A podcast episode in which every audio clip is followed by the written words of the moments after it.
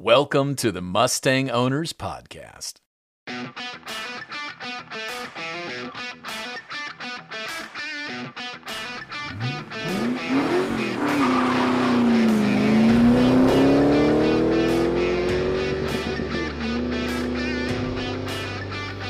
And now your host, Steve Hall.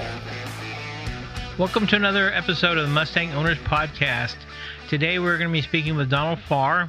Most Mustang enthusiasts are very familiar with the name Donald Farr.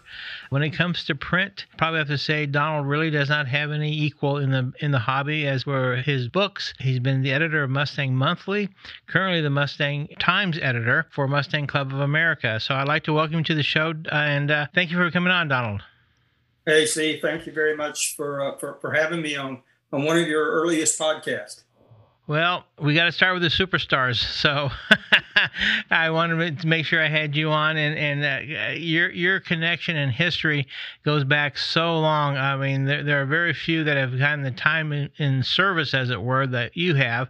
So I want to kind of start maybe a little bit with how you ended up, well, obviously being a Mustang enthusiast yourself and having Mustangs. You obviously found yourself then going to work at Mustang Monthly, but I thought maybe spend a little time, just tell us how all that came about, and was that something you were looking to do in your life for your vocation? No, not really. I never, I never dreamed that I would be doing what I'm doing and having done it for so long. Uh, I like cars from the time I was a little kid, and um, by the nineteen sixty-five, when the, the sixty-six cars came out, I was I had just, I turned thirteen, and it was a great time to be growing up and, and liking cars, because you had Dodge Chargers and Toronados, and of course the Mustang was already out, and and Camaros were coming out soon, and uh, just just a great time to be a, a young guy who liked cars.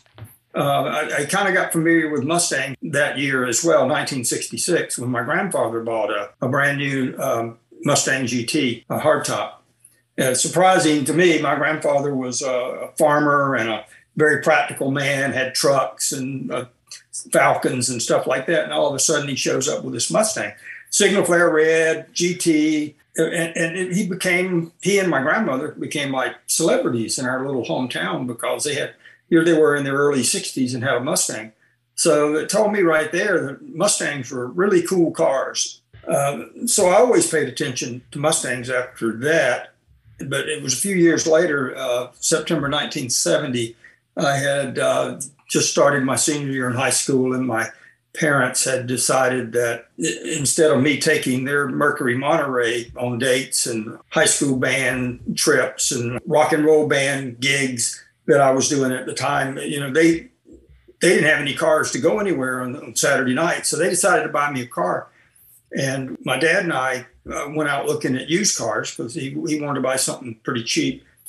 But in in the end, he he couldn't get past his his thought of, you know, buying a used car is, is buying somebody else's troubles. So we stopped at the local Ford dealer.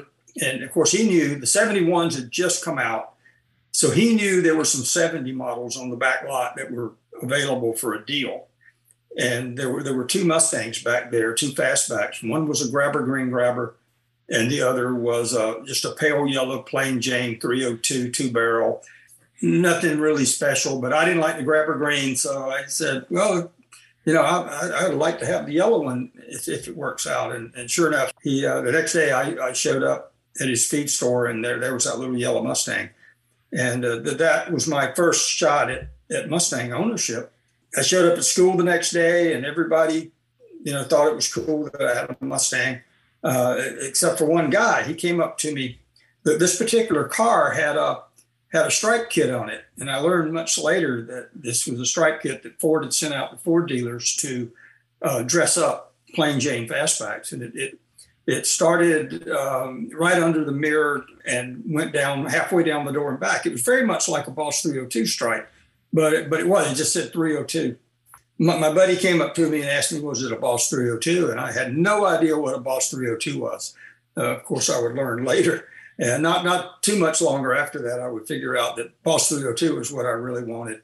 But that Mustang, I started hopping it up, you know, headers, uh, muscle parts, intake and Holley carburetor, thrust side pipes. I did all the stuff that we all did to, to our hot rods back then. That was my kind of my start in, in working on cars and, and having a, a car that was kind of a, a hot rod car. Uh, but I really wanted a Boss three oh two. And that wouldn't happen for uh, another few few more years. I put like one hundred thousand miles on that little yellow Mustang. My wife and I, are, we had been married about a year, and we were driving through Spartanburg, South Carolina, to go to her aunt's house for a visit. And I, I used car lot on the west side of Spartanburg. I spotted a grabber blue Boss three oh two. Well, I dropped Pam off at her aunt's house and made a beeline right back to the to the dealership to look at the, look at this car. Uh, it was a Sunday, so I, I, nobody to talk to, but I, you know, I fell in love. And uh, went back the next week and, and made a deal with, you know, L R Rowe was his name. I, I, he, he went to my wife's church, so I actually knew him. Traded that little yellow one hundred thousand mile three oh two Mustang and uh, for a Boss three oh two, and had to give him four hundred dollars to, you know, to make up the difference. So uh, that Boss three oh two was really what got me into clubs and led me right down the path to what I do now. Well, do you still have the Boss three oh two? No, uh, I kept it about twelve years. Long story there, but, you know, it had fifty-two thousand miles on it. When you think about it today, buying a fifty-two thousand mile Boss three oh two for sixteen hundred dollars is is unreal. But, uh, you know, the, the grabber blue paint was faded, and, and, and engine needed some work. And through that car, I, I I stumbled into a Boss three oh two club up in Hickory, North Carolina, uh, that a guy named Danny Rocket had started. Went up there for the first time to meet with some of those guys, and, and we were just going to go for a cruise in the mountains. Uh, all of a sudden, I'm in a parking lot with with three other Boss three oh twos, more, more Boss three oh twos than I, I had seen in my life, all there together, and I owned one of them. So that was... Um, really cool. And for my first time hanging out with other people who had the same interests that I had. And that uh, that led me to the to the Shelby American Automobile Club, Mustang Club of America, and, and right on down the line. Well, that's a way of doing it. When you start to talk to other people, it kind of energizes you with your car and makes you very, you know, proud and happy with the car you have. But then it makes you kind of see what else is out there that you can do with these groups, whether it be clubs, uh, going on cruises or car shows or such. So well, let me ask then, how many Mustangs or what's the, what, how many Mustangs have you owned over the course of uh, your Mustang world or life, I should say? Oh, I've never counted them. I, I wouldn't consider myself a collector. I've never had, you know, a bunch at one time. But I, I can say that I have owned a Mustang continuously since September nineteen seventy, when I got that little yellow Mustang. You know, I can tra- trace the lineage back to that car. So uh, I had the Boss three oh two, and then uh, actually John Clore will appreciate this. Pam and I bought a Mustang too in nineteen seventy-seven. And uh, bought it brand new, and uh, but it wasn't. I guess it wasn't until uh, I came to work with Larry Dobbs at Mustang Monthly that I that I kind of owned a, a series of them, because because uh, Larry was a wheeler dealer, and he would buy a car just on a whim. He just he just had to buy this car, and then a few months later he'd be ready to sell it. So I, I had many cars that were passed down through Larry Dobbs. So. Uh, we all knew we could get a deal from Larry once he, once he got uh, once he once he got tired of owning a car. So I had a sixty-nine Mach one, I had a sixty-six uh, G T convertible, and from there I, I got into uh, some of the late models. I had a ninety-one five-liter L X convertible, and ninety-eight G T, and you know I, I drove Mustang convertibles probably for twenty, twenty-five years. Um, the newer ones, they were they were fairly new at the time. Well, I, I got to talk about the one car that, that I've owned the longest, the one Mustang I've owned the longest, and and the Mustang that I still own today, and that is the sixty-six G T Signal Flare Red hardtop that my grandfather bought new. In the early eighties, I found out it was, I knew it was still in my hometown, and I found out it was for sale, and uh, I went and got it from my buddy Tom Mack. Went to uh, high school with Tom Mack. I think he used to have a, a car dealership up there in Charlotte, but. Um, I'm really proud and happy that I owned the car that my grandfather bought brand new that got me into Mustangs. Well, that's one of those great Mustang stories we love to hear, because sometimes that happens where family has a Mustang, you know, for some reason it goes away, and then, you know, years later it pops back up either by accident or by actual search. Now, you mentioned Tom, you mentioned Tom Mack. Is that the same Tom Mack that does the uh, car auctions in our area? Yes, it is. Ah, wow. What a, well, again, another small world. Yeah, Tom and I went to high school together in Union, South Carolina. I'll be darned. I'll... And Tom started dealing in, in cars, uh, collector cars, even even while I was still there in, in Union, South Carolina. And I moved on, he moved on, and but we, we always seemed to somehow run across each other, like my grandfather's car. And when um, I moved down here to go to work for Larry Dobbs, so the first project uh, we, we kind of did was How to Restore Your Mustang, the book. And it turned out Larry Dobbs bought the car that we restored from Tom Mack. So um, Tom and I have some history. Yep. I love these stories. I'm sure others will enjoy listening to them. But uh, let's talk about Larry Dobbs for just a minute in, in, the, in the direction of, obviously, at some point, you, you know, you're talking about in high school you when you had a, a, a Mustang. But how did you end up going to work for Mustang Monthly and Larry Dobbs? Well, I, as I said, I had um, stumbled across a guy named Danny Rocket who had a Boss three oh two Club. And Danny told me that there was a Shelby American Automobile Club. So I went to the Shelby American Automobile Club meet in Pine Mountain, North Carolina. That's where I met Bill and Kathy Harris. And um, so all of a sudden, I, I, I'm, I'm I'm in this group of people who who love high-performance Mustangs. I mean, Shelby's, Boss three oh twos, high, two eighty-nine Hypos.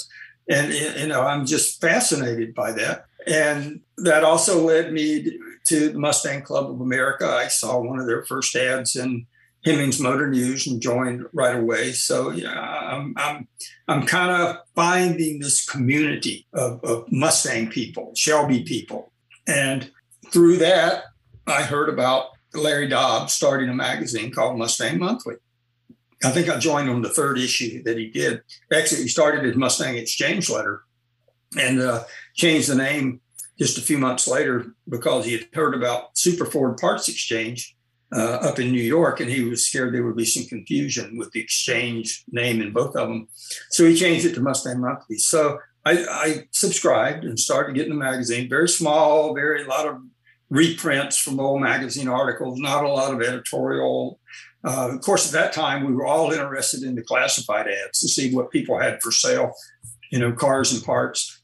At would have been nineteen seventy, probably seventy-seven. He he put something in Mustang Monthly saying that he, in October, I may have my dates wrong, but it may, by October, he said in October seventy-nine, he was going to uh, make a full-size magazine with color covers, some color inside, and he wanted to expand the editorial. And he asked, uh, was asking if anybody would be willing to contribute.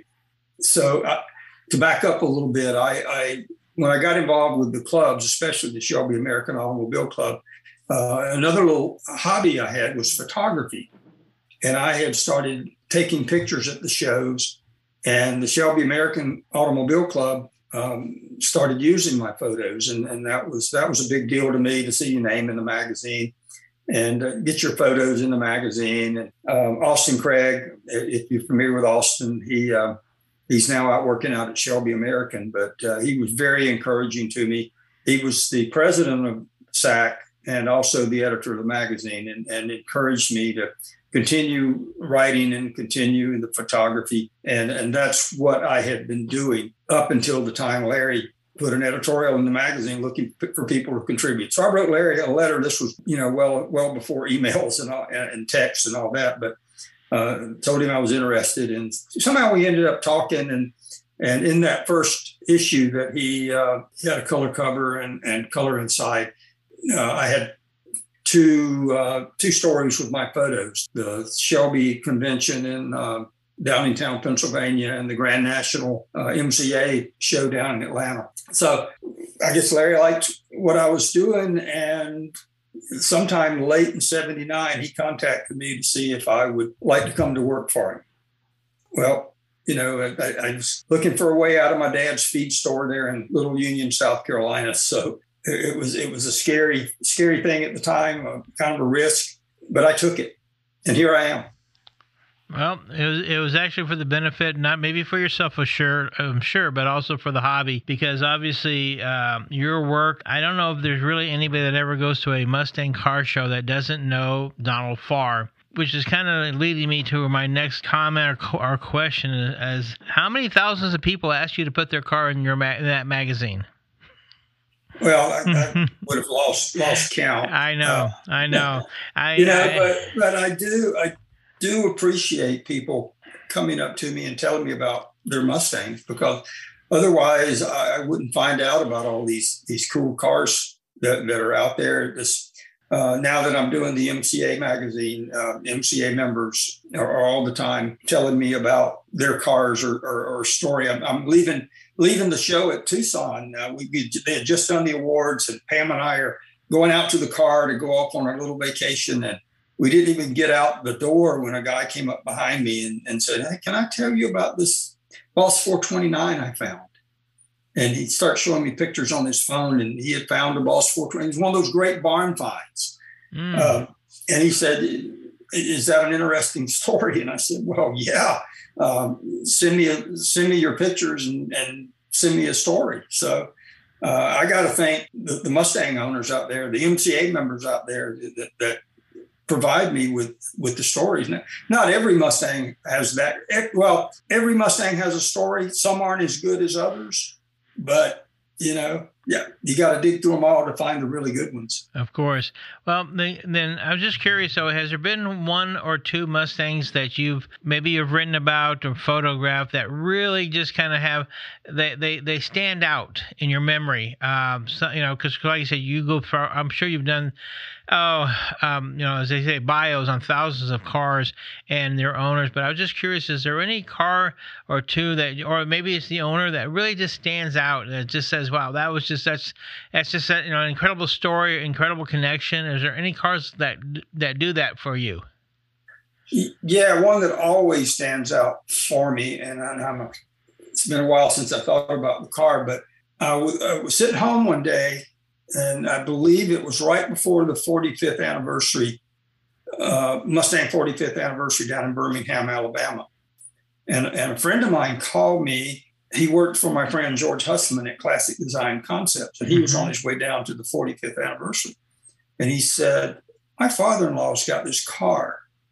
Uh, my father-in-law lives in Pennsylvania. He's a retired doctor. He he collected these kind of eccentric cars, early production cars. And he's got one of the Mustangs that was at the World's Fair at, at the um, at the Ford display."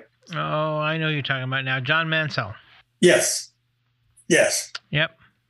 So, and he said, my, my father-in-law is thinking about pulling this car out and restoring it. And I said, maybe he should show it the way it is, you know, pull it right out of, out of the barn, clean it up a little, you know, take it around like it is, because people love that stuff.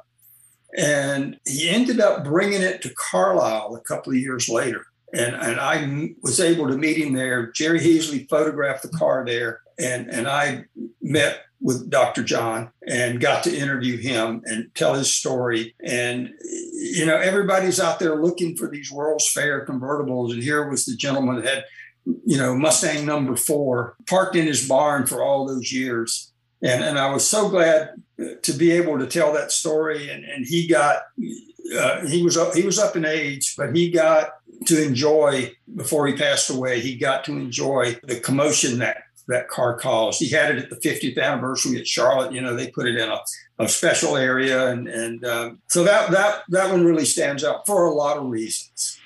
Well, and, and I can be honest with you, I can relate to that because I've I also have gotten to know the family. Uh, zero zero four is actually sitting right behind me in the museum as we yeah, speak. Right. On top of that, and I've gotten to know his sons and his, his and his wife. Um, and they're, they every time they go down to Myrtle Beach, they stop off to see us, and just such a great family. Yes, um, yes, they are. I got yeah. I got to know the son. Yeah. And, uh, well, I got to know a bit of the whole family there. You know, I met them all up at Charlotte for the fiftieth anniversary. Yeah. Kind of, so, a, yeah. He he definitely was at the fiftieth. He was definitely a rock star. And yes. uh, I'll tell you just a quick little side story because I think he, I know you'll appreciate this. Being one of the directors for the fiftieth, the decision was that we were not we were not going to give any car special placement because they're all special. We didn't want to get into where yeah. this car was more special than this and this and this. And so that was one of our ground rules that we had. And we got phone calls and we told people, sorry, it's just, you know, they're all they're all great cars, all of them, uh, no matter what shape, how rare, they're great. And then I get a call from John Clore about two weeks before the event. And he says, Steve, I've got a car. Um, It'd be great to have. I can't tell you what it is. It'd be great to have at the fiftieth, but they really would like to have it indoors. They're really not really comfortable leaving out out in the open. And I said, okay. He said, you're okay with that? That's against the rules. I said, John, you're the one calling me. You know the parameters. If you're calling me knowing that we're not supposed to do this, I know it's got to be a great car. So I'm anxious to see it. So, yeah, we'll do it. Well, the funny thing is, and of course, that was the car that was brought into the media center. Uh, they had they had a little amphitheater room in which we parked the car. And then somehow or other, this lady, I, maybe I shouldn't say this in case she listens to this. I don't know her name, but she goes over to the Mansells and tells Mansells, oh, you got my spot. I was supposed to be in here with this car, my car, but you've got my spot. But you have a very nice car, so it's great that your car is here. But I just wanted you to know you have my spot. And so they they mentioned that to me, and I go, I don't know who they're, who this lady is they're talking about. There's only one person that had rights to this room, and that was John Clore, and he invited you guys, and he he hit a home run. So I said they were they were concerned that we we had upset this lady is why they were asking me. And I'm going, nope, not to worry about it. I don't know who it is. Move on. Your car is here. And he was interviewed. I have there are pictures of the him, meaning Doctor John Mansell, um, being interviewed by everybody. I mean, from T V, everybody. He was he and Gail Hallerman were the rock stars of the show. They were just, every, right. everybody wanted a piece of them. And so it was great. So we're looking forward to having the Mansell family on one of our future podcasts. In fact, I, yes. ta- I talked to Lee just real quickly, and he, he didn't call me back to, to talk about doing a podcast with him. Well, when he did, he had been fishing in North Carolina, and fishing was so good. They stayed a few extra days, and yeah, they caught a bunch of trout. So it's, it's, it's a fun world out there with these guys. I mean, it's a, I mean, the family's incredible. They're a great family. So, and we're blessed to have the car, to be quite honest with you. So, yeah, you know, the car, and then it's it's. Uh, I hate to keep going back to all the early early cars, but it, I was uh, at Mustang Monthly, and and the twentieth anniversary was coming up. So this was back in eighty-four, and um, I, I got wind that Ford was doing a twentieth anniversary model, which you know was the G T three fifty, the white cars with the red stripe. Mm-hmm. And by that time, I had gotten to know uh, the P R guys up at Ford. And so I contacted one of them, and I, and, and I had a, another contact who worked at Henry Ford, who had told me in a phone conversation one time, there, there's the first Mustang is down in the basement, one zero zero zero zero one. So I called the P R guys, and I said, what's the chance of me getting a photo of the, of the new twentieth anniversary Mustang with the first Mustang? They didn't know the car was there. Next thing I know, they're calling me back, and they're saying, oh, not only will we let you take the photo of, of the two cars, we'll take the photo for you at our studio. And so I think it was the April, May issue. It's the only time we have ever had a, a, a two-month issue because of a newsstand issue. But the April, May issue, nineteen eighty-four issue of Mustang Monthly had the twentieth anniversary convertible with a Mustang Sally sitting inside and the white one zero zero zero zero one convertible, you know, behind it. Ford also used that for their um, promotional stuff for the twentieth anniversary. But, uh, you know, just I, I just the fact that I somehow helped bring that car back out into the light is satisfying to me. Oh, no. And, I, I, and from then on, it was treated like royalty. Well, you'll have to read. You'll have to go back to one of our podcasts with the gentleman who was the salesperson who sold zero zero zero one. Oh to, yeah, Jim Smart. Jim Smart knew him. Yeah, so yes. it was a fun. It was a fun interview with him. Uh, he's still he's still in Canada. He's retired, of course. He's in his eighties, but uh, he seems to remember all of that quite well. Uh, so it was fun just to kind of reach out to hear to some hear from somebody that was there during the sale of that car, kind of a piece. So neat, yeah, it's, I think, neat connection. Jim Smart did a story for, for Mustang Monthly with him, probably ten years or more now, yeah. but uh, fascinating, fascinating that, that people are still around that, that were actively involved. Yep. Uh, I know we only have a few more moments, but I wanted to ask you, obviously, you've done a lot of books. Uh, and I say a lot. I mean, you've written tons and tons of articles, of course, and columns. But I would have to say, what, maybe seven or eight books, nine books? Uh, well, if you count the, all the different versions that, uh, that, that have been done, you know, the, the second editions. And, yeah. Which well, which one was which one was your favorite to do personally?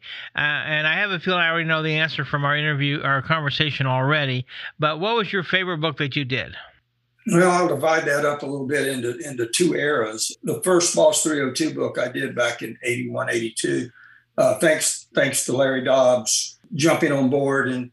and uh, helping me put that one together, which turned into the second one um, many years later. That was my first era of books. And then, you know, my second era, I certainly enjoyed doing the update and the revision of the Boss three oh two book to add the, the new car. But, and, and I have to thank John Clore for that. John's the one that gave Ford my name and said, I should be the guy to do the books.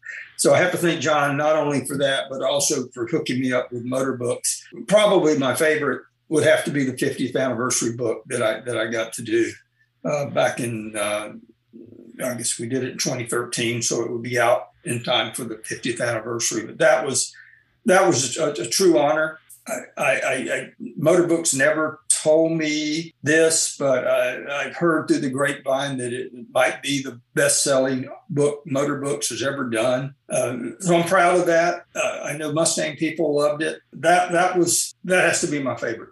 Well, personally, for whatever it's worth, that's my favorite too. So I was kind of curious if, if you had brought that one up as one of your favorites. But you mentioned about the book that you did, uh, the very first Boss three oh two book. And when you were here, we, we, you know, of course, we've got a bookcase here, about two hundred different Mustang books. Let our listeners know how much your initial book goes for right now on eBay. Oh, I I saw one go for over well over five hundred, I think five seventy-five some years ago. The new book, the hardbound book, the launch book for the twelve and thirteen Boss three oh two was essentially the same book updated and with the new cars added. And I think that that hurt the values a little bit, but I think they're still going for one hundred, two hundred dollars, you know, in good condition when the pages aren't falling out. Well, that may be, but of course the thing is though they're they're they're no longer I mean they're no longer at print. You can't buy them anywhere new, so to speak. Other than you've got you know if you're going to find one, you probably find one used. Uh, but if you're into the Boss three oh twos or just the hobby, it's, it's the it's the right book to get to know about bosses. For by, there's no yeah, other book. I, you know, I have to thank Larry Dobbs for following my passion. You know, we had done How to Restore Your Mustang. And I, I think I just brought up to him, I said, yeah, I'd really love to do some research on the Boss three oh twos, and I own one. And um, he said, go for it. You know, he, he helped me get it. He got it printed. He published it, basically. And, and uh, even though the market for Boss three oh twos, especially back then, was extremely small, it it, it did well. And, and I, I wish I had put two or three boxes of them aside. I know. Well, we all, we always know after the fact, as they say, you know, when, well, even now you talked about a sixteen hundred dollars Mustang, I mean, a Boss, you're going, sixteen hundred dollars? I don't care what condition it's in, I'll buy it. Right. Uh, you know, right. it's, it's, it's just, you know, it, it, we just knew, we never knew. We just did not know. I got one last question I want to ask you, and this one may be a little bit, uh, it's on topic, but a little different angle. Obviously, you go to a lot of car events and car shows. You've probably, uh, if you had a passport, you'd probably be on your thirtieth edition of passport if, if you had them stamped as to which ones you've been to. Over the years, since you have been going to car shows, whether it be the Tulsa show or, or Ford Nationals or any of those major shows, Have you seen differences in those from when they initially started to where they are now? And are they getting better, or are they struggling to find their own place in the hobby now? Or what What are your thoughts? I'd like to hear from you, because you're the one guy that I know that goes to more shows than I do, and I used to go to quite a few, but I was just curious what your thoughts were. Yeah, I, I kind of watched those two particular shows you mentioned, Tulsa and, and Carlisle. Uh, in fact, I was at Spring Carlisle one year, and I don't remember what year this was. Uh, I got to know Chip Miller, Chip and Bill Miller, who who owned Carlisle um, very well. And, and Chip and I were, this was at Spring Carlisle, and Chip and I are standing out in front of the grandstands. And, and he said, he said, well, let me ask you something. He said, you know, we're thinking about, we're doing a Corvette show in the fall and winter and spring Carlisle's, and we're thinking about expanding into Fords. What do you think about that? And I I remember telling him that Pennsylvania was just right with Ford people. There they, they used to be, a, at the time, there was a Motorsport Nationals uh, over at Maple Grove, and uh, done by the racetrack, and it was huge. Not only drag racing, but also the show. And I said, you know, you, you can pull from that. Of course, a couple of years later, he, I don't know that he took my advice. I'm not trying to claim that, but uh, I gave him some inside info from a Ford angle. And, and of course, they started the Ford Nationals. And that was that was huge right from the start. And and they just they just have the right recipe, you know, of display cars and anniversary celebrations and thousands of cars, thousands of Fords. Of course, the big thing that's changed there is, is now there's so many late models. You know, but back then it was it was a lot of uh, a lot of the early cars, and, and maybe got it to the Fox body a little bit when they started. But um, now you look out there and, it, and it's late models, and, and they've got Ford sponsorship, and Shelby's always there. So they have just grown. Uh, that, that's that's got to be a bucket list for show for anyone who hasn't been there. Now Tulsa, you know, I think the first time I went to Tulsa was in eighty-one.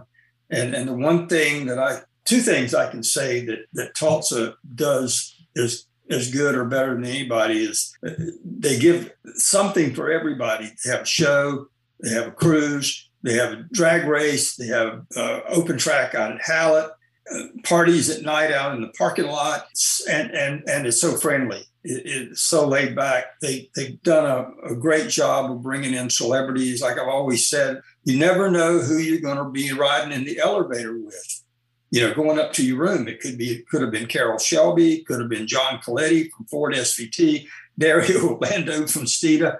They they all came and spent time there. So, but again, that's become very late model. Although I will say that Tulsa really goes back to their grassroots and, and puts a lot of emphasis on the early Shelbys. So, yeah, the big thing for me is is uh, from when I got started was, it, you know, back then it was all sixty-five to seventy-three. And, and now we've got so many great Mustangs, Salines and S V Os to right now to the, the brand new G T five hundreds. So just amazing to me that the Mustang just keeps going. Well, it does keep going, and of course that keeps bringing the enthusiasts, or brings new enthusiasts into the market, and, and it's just, or should I say, market into the hobby. So we're, we're fortunate with that, because it does take a lot of activity between the events, obviously articles, magazines, uh, social media now is a big part of uh, the hobby itself. So it, it it has certainly evolved as it's gone forward, and obviously as the cars have evolved, uh, so are the platforms for uh, members, I should say, the enthusiasts. Is to to become involved with Mustangs, and so uh, that's you know well and that's fortunate. We're glad we have those things, obviously. Yeah, you know, although as, a, as an old print guy, it's been it's sort of sad to see the print magazines going away. With um, you know Mustang Times, kind of the, the last one standing. The, there's a new Mustang Hub magazine that's mostly late model and, and really high performance. But I, I embrace the new technology. I, I love the fact that I can get on the internet when I'm researching a story and find the information I'm, I, I need. You know, right there at my fingertips. Uh, unfortunately, sometimes, like the other day, I was writing. Uh, I, I'm doing a story on a nineteen sixty-seven Indy Pacesetter. And I, I don't know if you run across one of those, but nope. very, very rare special edition. And looking up, I, I typed in nineteen sixty-seven Indy Pacesetter, and it brings up a story I wrote ten years ago. I didn't remember it. So How funny. Well, thank God, thank God that's out there, that so you can draw upon your own efforts and your own work in the past. So right. Yeah, either, how yeah. funny. How funny. Well, I, I and I know that feeling when you've done some work and you don't realize you've already done the work some years and years and years ago. So I do follow you there. I understand that. So, but anyway, well, I really wanted to thank you. I mean, Donald, this has been great. This is all new to me, as you know, and I'm learning a little bit, but I'm also enjoying the conversation because I learn more from uh, from talking to you or talking to, you know, Tom and Gail Wise or to the folks that do Fox Resto and the Foxtoberfest. You know, you learn more about the folks because it is a community, and I think the enthusiasts like learning more about the people that are involved with it. They love the stories, as you said, and so uh, I really appreciate you coming on and being part of this, and I'm sure we're going to have, uh, we'll hear from you more, and hopefully, like you said, if there's something that uh, you'd like to come on and have your own segment, uh, you're more than welcome to. Just let us know, and we'll be we we would be honored to have you come on board with that.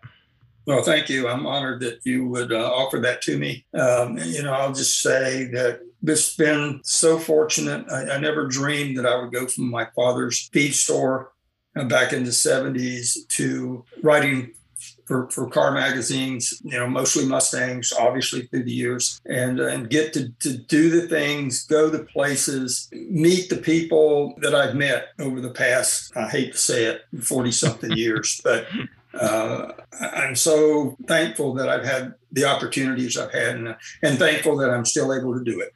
Well, and so is the hobby. They can, you're you're you're an asset that uh, everybody knows, and hopefully, like you said, you just keep on going. And because there's there's new cars coming, and there's a lot of new things going to be happening with Mustangs in the next five years. That you and I have heard rumors, I'm sure, and so mm-hmm. we'll we'll see how that turns out. But uh, obviously, the you know the, the enthusiasts are still there, and so the hobby's still there. And you know, I love what I'm doing, and I'm sure you still you're doing it all these years because you enjoy it too. So again, thank you very much for joining us.